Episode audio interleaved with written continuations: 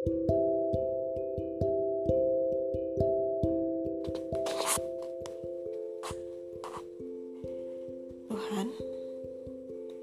jikalau nanti bahagiaku cukup besar ke depannya, maka hari ini tidak apa aku harus mati rasa atas segala kehilangan orang lain ataupun diriku sendiri.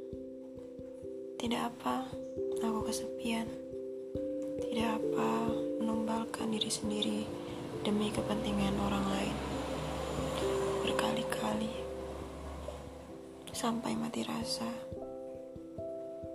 Sampai kadang rasanya bahagia adalah gambaran mimpi nyenyak malam hari. Atau ini masalah ketidakbersyukuran pada aku yang haus ketidakpuasan.